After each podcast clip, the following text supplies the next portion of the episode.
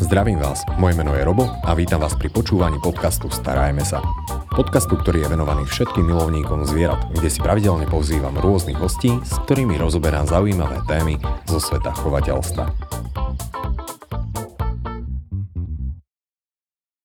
No a tou dnešnou témou je začíname s chovom králika. Rozkošné zvieratko a veľmi často aj prvá voľba mnohých detí, a teda aj rodičov. A preto som veľmi rád, že tu môžem privítať nášho dnešného hostia, ktorým je Kamila Červeňáková. Kami, ďakujem, že si našla čas a prijala pozvanie. Ďakujem pekne za pozvanie. Ahojte, dobrý deň. Králik je dlhodobo jedno z najobľúbenejších zvieratiek a ak sa nemýlim, tak napríklad v Česku a dokonca dominuje. Ale je to zároveň zviera, o ktorom koluje obrovské množstvo rôznych polopravd, mýtov a hocičoho možného. A ja by som možno začal s tým, že čo tu vlastne chováme. Králiky alebo zajačiky? Takže chováme králiky, zajačiky nám behajú po poliach, takže máme králiky. Áno. A aký je medzi nimi vlastne rozdiel? Prečo sa nejako rozdelili? Áno. Tak vlastne radia sa do malých cicavcov. Tam je potom čeľaď zajacovité a idú rody králiky a zajace. Kdežto králiky rodia sa bezkožušinové so zalepenými očkami a v nore a v brlo ho stavajú tak 2 týždne. Kdežto tie zajace opúšťajú tú noru tak po 2 až 3 dňoch už. A dokonca si myslím, že som našiel aj... Nechytal som zajaca ani nič, ale našiel som mláďatko, ktoré naozaj že už vyslovene že behalo a napriek tomu malo len pár dní v podstate. Aha. Že oni sú naozaj že pomerne také samostatné. Dobre, toto by sme mali. Ja ešte som sa dosť často stredával s tým, že práve zajace obyčajne prebiehajú v priebehu noci cez cestu. A sú to teda také, neviem, či by som to úplne nazval nočnými tvormi. A sú aj také králiky, že sú aktívne najmä v noci? Králiky sú hlavne sumračné tvory. Nie sú to nočné, ale sumračné. Kdežto oni väčšinu dňa aj noci prespia. Často si to milíme tým, že oni vlastne majú tretie viečko, ktoré vlastne chráni toho králika pred predátormi. Takže on vlastne môže spať aj s otvorenými očami. Ak je náhodou v novom prostredí, alebo sa necíti 100%, tak vtedy ešte má tie oči otvorené počas toho spánku. Wow, to znie celkom desivo. A v každom prípade normálne dokážu zavrieť oko a potom normálne, že tak odpočívať a spať. Áno. Ak je v kľude, tak sa aj vyvalí kľudne, takže to je. Ale dokážu teda vnímať prostredie s otvorenými očami. Áno. A teda v prírode im to slúži voči tým predátorom. OK, vyskytujú sa vlastne aj u nás ešte nejaké že divé králiky? Áno. Áno? Pomerne dosť rozšírené. Super. Aj keď si myslím, že v posledných rokoch ich celkom likvidovalo nejaké ochorenie myxomatóza alebo voľačo takého. A kvôli tomu, že už nie na všetkých miestach Slovenska sa s nimi stretneme. Každé jedno zviera, keď si ho chcem zaobstarať, by som si ho to mal najskôr veľmi dobre zvážiť. Každý jeden druh je v niečom výnimočný, to je to slovíčko, nesom nejaký zakoktaný, ale zároveň teda vyžaduje aj troška iné podmienky, priestor, náš prístup a tak ďalej. Ako sú na tom králiky? Takže tiež, ako pri každom zvierati, najprv si to naštudujeme. Potom si určite pri králikoch odporúčam urobiť test na alergie. Nakoľko tie kožušinové zvieratá sú často spúšťač tých alergií, takže tam určite odporúčam, lebo veľmi často sa s tým stretávam, že ide ten králik na adopciu z toho dôvodu, že dieťa alebo rodič dostal alergiu, vlastne zistili ju až časom. Ale v tomto smere v podstate buď to test na alergie, ale takisto stačí, dajme tomu, že návšteva nejakého známeho alebo kamaráta, ktorý má už toto domáce zvieratko. Tak je to tiež jedna forma, áno. Je to jedna z tých základných fóriem. Dobre, čo ďalej, napríklad že z časového hľadiska, ako sú na tom králiky? Vyžadujú veľa času? Určite áno. Na to by som fakt upozornila, je to čas aj na toho králika a zároveň čas aj na čistenie. Nakoľko ten králik si vyžaduje každodenné čistenie tej klietky, toho priestoru a taktiež aj čas na králika. Je to spoločenské zviera, ktoré nestačí mať iba zatvorené v klietke, ale určite ten čas veľmi rád trávi aj pri nás. Takže tam si treba vymedziť deň aspoň 4-5 hodín, aby sme boli naozaj s tým králičkom. 4-5 hodín, je to teda naozaj že sociálne zviera, ktoré potrebuje kontakt. A priestorovo, to som si všimol, že králiky sú celkom aktívne, ale toto im asi neumožní klietka, ktorá je malá. Áno, ja určite odporúčam mať klietku, ale mať k nej aspoň ohrádku, kde mu vieme zabezpečiť výbeh. Ale čo je tak najviac obľúbujem je free roam, kde vlastne v preklade to znamená voľný pohyb. kde vlastne tomu králičkovi zabezpečíme jednu izbu, kde má svoju klietku, domček, toaletu, prijíma tam potravu, má tam rôzne hračky, preliesky. Ten králik je tým pádom v kľude, cíti sa tam v poriadku, ale zároveň aj pri takémuto spôsobe chovu odporúčam stále si ho brať k nám. Áno, kontakt je potrebný. Dokáže sa aj na ľudí takže naučiť, že dokáže to byť naozaj tak prítulné domáce zvieratko? Ako vždy je to od povahy, ale určite dá sa zvyknúť. Ak mu venujeme ten čas, tak nám to oplatí. Áno, rozhodujúci je čas. Aký máš názor na králiky a deti? Určite opatrne pod dozorom rodičov, ale ak je tam ten rodič, ktorý fakt dá tomu správnu potravu, krmivo je to tam pod dohľadom, tak určite aj tie dieťa si vedia vytvoriť ten vzťah s tým králičkom, vedia byť k nemu rozumne, sa správať a tak ďalej. Takže... Treba usmerniť určite deti, pretože tá nadmerná láska a to mojkanie tých domácich zvieratek nevždy robí práve tým domácim zvieratkám úplne najlepšie a práve im dokážu asi aj troška ublížiť, čiže treba vysvetliť deťom čo a ako. A free roaming? Free roam. Free roam. Nie je to room, ale roam. Aha, pekne. Takže to má ten králik vyslovene že vlastný priestor. Áno, áno. Už si to všímam, že je to už celkom rozšírené. Veľa ľudí naozaj sa na to naučilo, lebo ten králiček je vo veľa väčšej pohode. Takže už to nie je len u toho štandardného, dajme tomu, že klietkového chovu, kde má králik klietku, ale zároveň aj nejakú ohrádku. Tak lebo on potrebuje vlastne ten pohyb a v tejto izbe mu vieme zabezpečiť aj to, že tam nemá nejaký zbytočný nábytok, nemá tam nejaké trčiace káble a podobne, takže je to pre ňa najlepšie. A super králiky, keď majú tú možnosť sa naozaj prebehnúť, tak ja som mal zakrsnutého králika, volal sa Chicken a on miloval behanie po záhrade napríklad. A to bolo zlaté, že on sa naozaj vždy rozbehol a oni si dokážu tak, že naozaj že vyskočiť. Ale to človek vyslovene, že na ňom vidí, že ako sa tento králik z toho teší. Áno. To je samozrejme, je to tiež dobré, ak majú aj možnosť toho vybehu, len hlavne tam pozor na rôznych predátorov. To u nás našťastie nie. Najväčší predátor bol síce pes, ale tu je asi treba strážiť. Typujem, že úplne nestačí len zoznámiť tie zvieratá, ale pre istotu stále to mať nejako pod dohľadom. Dobre, takže máme čas, králiky potrebujú čas, máme dostatočný priestor. Čo ešte taký králik bude potrebovať? Určite aj finančnú situáciu sa tam treba vyriešiť, lebo to nie je iba kúpou toho králika a tej klietky, ale ako som spomínala, rôzny výbeh, ohrádka, taktiež sú to rôzne veterinárne úkony, ktoré prichádzajú s chovom toho králika.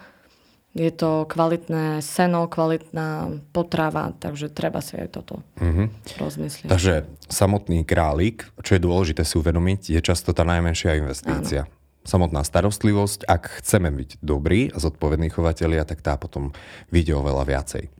Ale tak králiky nám to asi zvyknú vrátiť potom. Láskou. A dlhým a spokojným životom. Áno. A predsa len je to jedno z naozaj obľúbených domácich zvierat. A čo som si všimol, tak oni sa dokážu naučiť aj rôzne také, nenazval by som to úplne cvikmi, ale že rôzne vedia, také. Králičí hop sa inak myslím, že robí. To sú beh cez prekážky a takéto celkom zaujímavé srandy.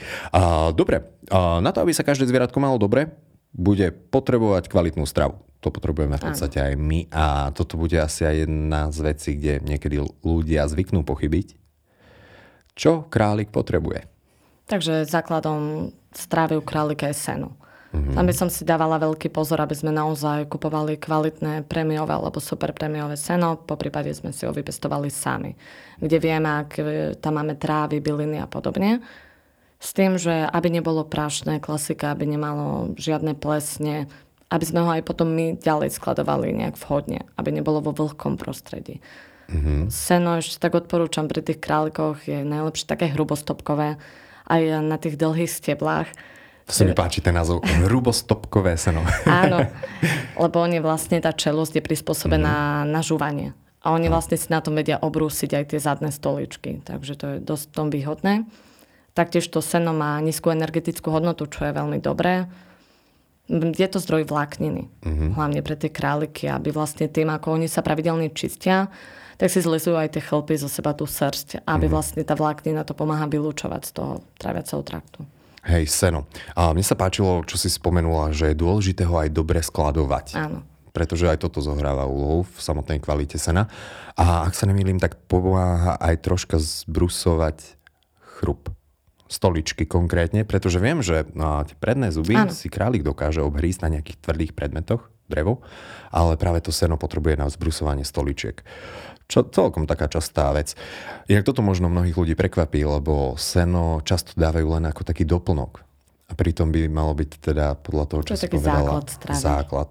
A ak sa nemýlim, 70-80% stravy. Približne takto. Dobre. Čo ďalšie?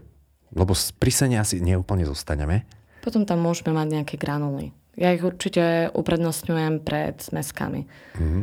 Z toho dôvodu, že ten králiček sa vlastne tie granuly nebude preberať. Vlastne tým pádom dostane vyváženú krvnú dávku, ktorú potrebuje. Je tam správny pomer tých živín, ale samozrejme treba aj pozerať na to zloženie tých granul. Nemôžeme samozrejme všetky. Ja osobne odporúčam bezobilninové granulky. Mm-hmm.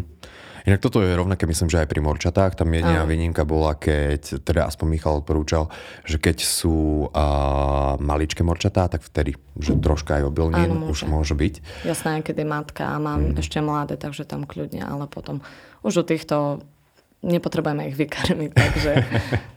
A v podstate si aj veľmi pekne opísala, že ten králik uprednostňuješ granuláty, pretože samotný králik, oni sú jak malé deti. Keď im dáme zmesku, tak obyčajne vyžerú len to, čo im chutí. Ale nie všetko to, čo potrebujú. Dobre, takže tu máme granuláty. Tie môžu byť v miske non-stop, alebo vždy mu dávame len takú menšiu zložku? Ja odporúčam 2-krát denne, ráno a večer. A na granulkách väčšinou na zadnej strane zvykne byť presne krvný návod. V takých dávkach, takže tohto sa môžeme držať. Uh-huh. Dobre, čím by sme mu ešte tak mohli spestriť stravu? Určite nejaká zeleninka, samozrejme, z ktorej tiež získava potrebné vitamíny a minerály. Taktiež ešte rôzne pamlsky, ktoré si vieme aj vyrobiť sami, alebo trh ponúka aj rôzne bezobilninové pamlsky. Uh-huh. Takže koreňová zelenina môže byť? Áno. Bugs Bunny, tento tuším, ľúbil tú mrkvu.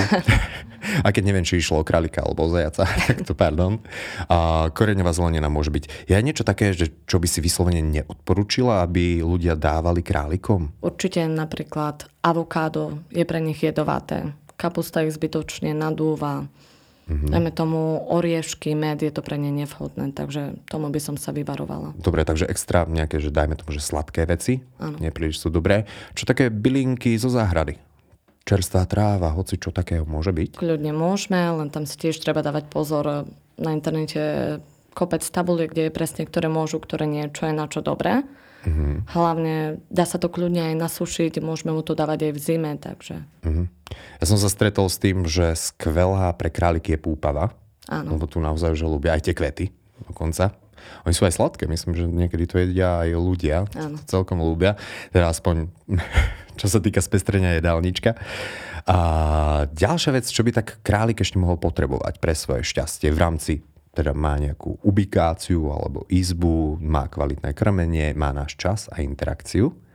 A čo by sa ešte tam mohlo zísť? Môžeme mu to ešte spríjemniť nejakými hračkami. Určite králik sa rád hrá. Tým vlastne predchádzame núde.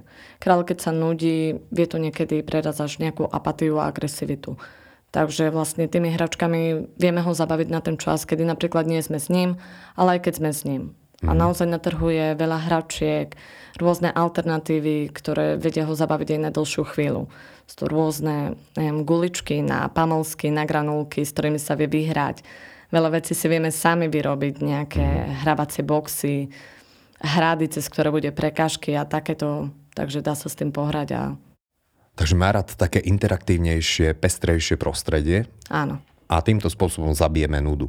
To je celkom zaujímavé, že práve tá nuda spôsobuje niekedy až agresiu. A rovnako tak myslím, že aj toto je jeden z tých hlavných dôvodov, ak ľudia majú králička uzavretého v klietke alebo v ohrádke, že prečo hryzie do tých mreží. Takže toto je možno... Chce sa vlastne dostať von a nudí sa. Takže... Chce sa dostať von a nudí sa.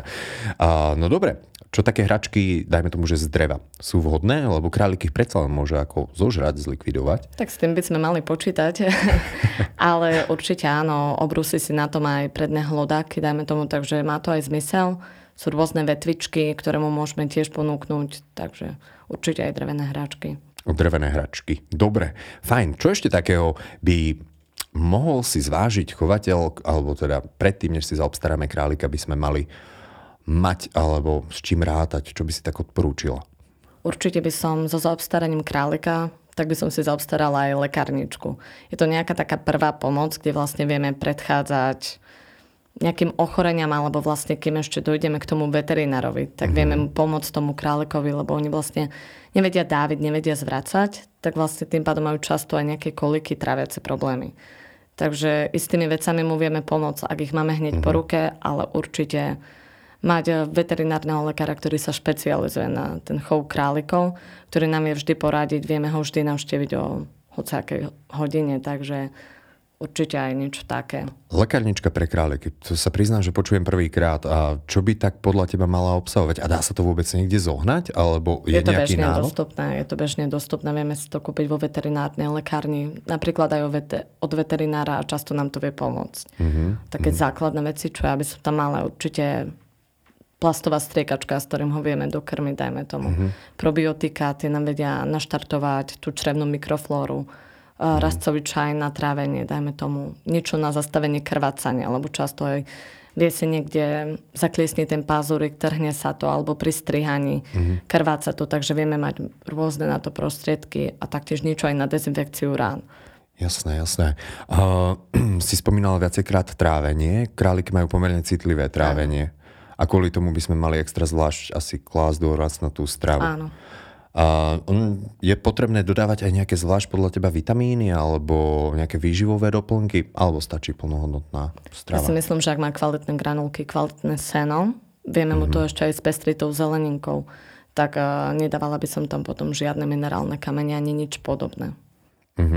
Ale nejaké drevo na obrízanie. Tak, to určite. Lebo minerálny kamen si obyčajne ľudia spájajú s tým, že si obrúsi na ňom chrup. Ale teda ten potrebuje si obrusovať, takže toto nie je úplne. Dobre, a ďalšia vec je to, že králiky sú spoločenské, tým pádom oficiálne, momentálne a aspoň podľa zistení by mali byť chované minimálne v dvojici. A to roky predtým v podstate nebolo, hej? Obyčajne ľudia mali doma jedného králička ako domáceho maznáčika, ale to zo sebou asi prináša aj celkom tú otázku reprodukcia, vzájomná agresia a tak ďalej. A pomerne často sa skloňuje potom slovičko, že kastrácia. Aký máš na to názor? Ja som určite za kastráciu, lebo tam vieme predísť nejakým problémom, určite aj veľa problémom. Vieme tým predĺžiť život toho králička hlavne.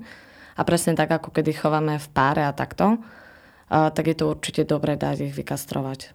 A obidvoch, nie iba jedného.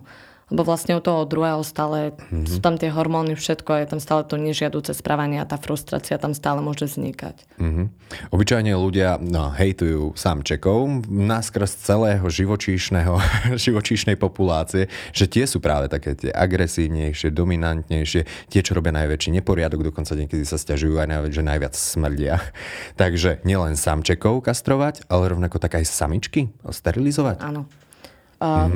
Kastrovať vlastne, ale z toho dôvodu vieme tam predísť aj ochoreniam toho pohlavného aparátu, takže určite by som šla, lebo aj tá samička, ona vlastne v čase ovulácie, ak nedojde k tomu pohlavnému aktu, tak jej vlastne vznikne pseudogravidita, čo je vlastne falošná gravidita, kedy si ona z brúška strháva tie chlpy a stavia si hniezdo. Je to pre ňu frustrujúce, takže ja by som z dlhodobého hľadiska určite do toho šla. No dobre, mňa ešte tak napadlo, že čo by sme mohli tým ľuďom odkázať, ktorí zvažujú chov králika doma, nejakú záverečnú radu, tip, čomu sa vyvarovať, čomu sa nevyvarovať, na čo možno nezabudnúť. Máš nejaký tip na záver? Tak určite, ako som už spomínala, naštudovať a zvážiť, či máme dostatok času pre toho králička, ktorému vieme venovať, lebo potom sa to odvíja už všetko od toho, takže určite študovať a mať preto čas. Áno, učiť sa. Áno. Super, a o tom je v podstate aj chovateľstvo. Kami, ja ti veľmi pekne ďakujem, boli to veľmi zaujímavé informácie a pevne verím, že mnohým ľuďom sme pomohli. Dúfam. Keď už zvažovali. A fajn, ďakujem ešte raz. Počúvali ste podcast Starajme sa s Robom Šemerom a ak sa vám tento podcast páčil, môžete sa prihlásiť na jeho odber v aplikáciách Apple Podcasty, Google Podcasty, Spotify, rovnako nás nájdete na YouTube a všetky nahraté časti nájdete aj na internetovej stránke starajmesa.sk.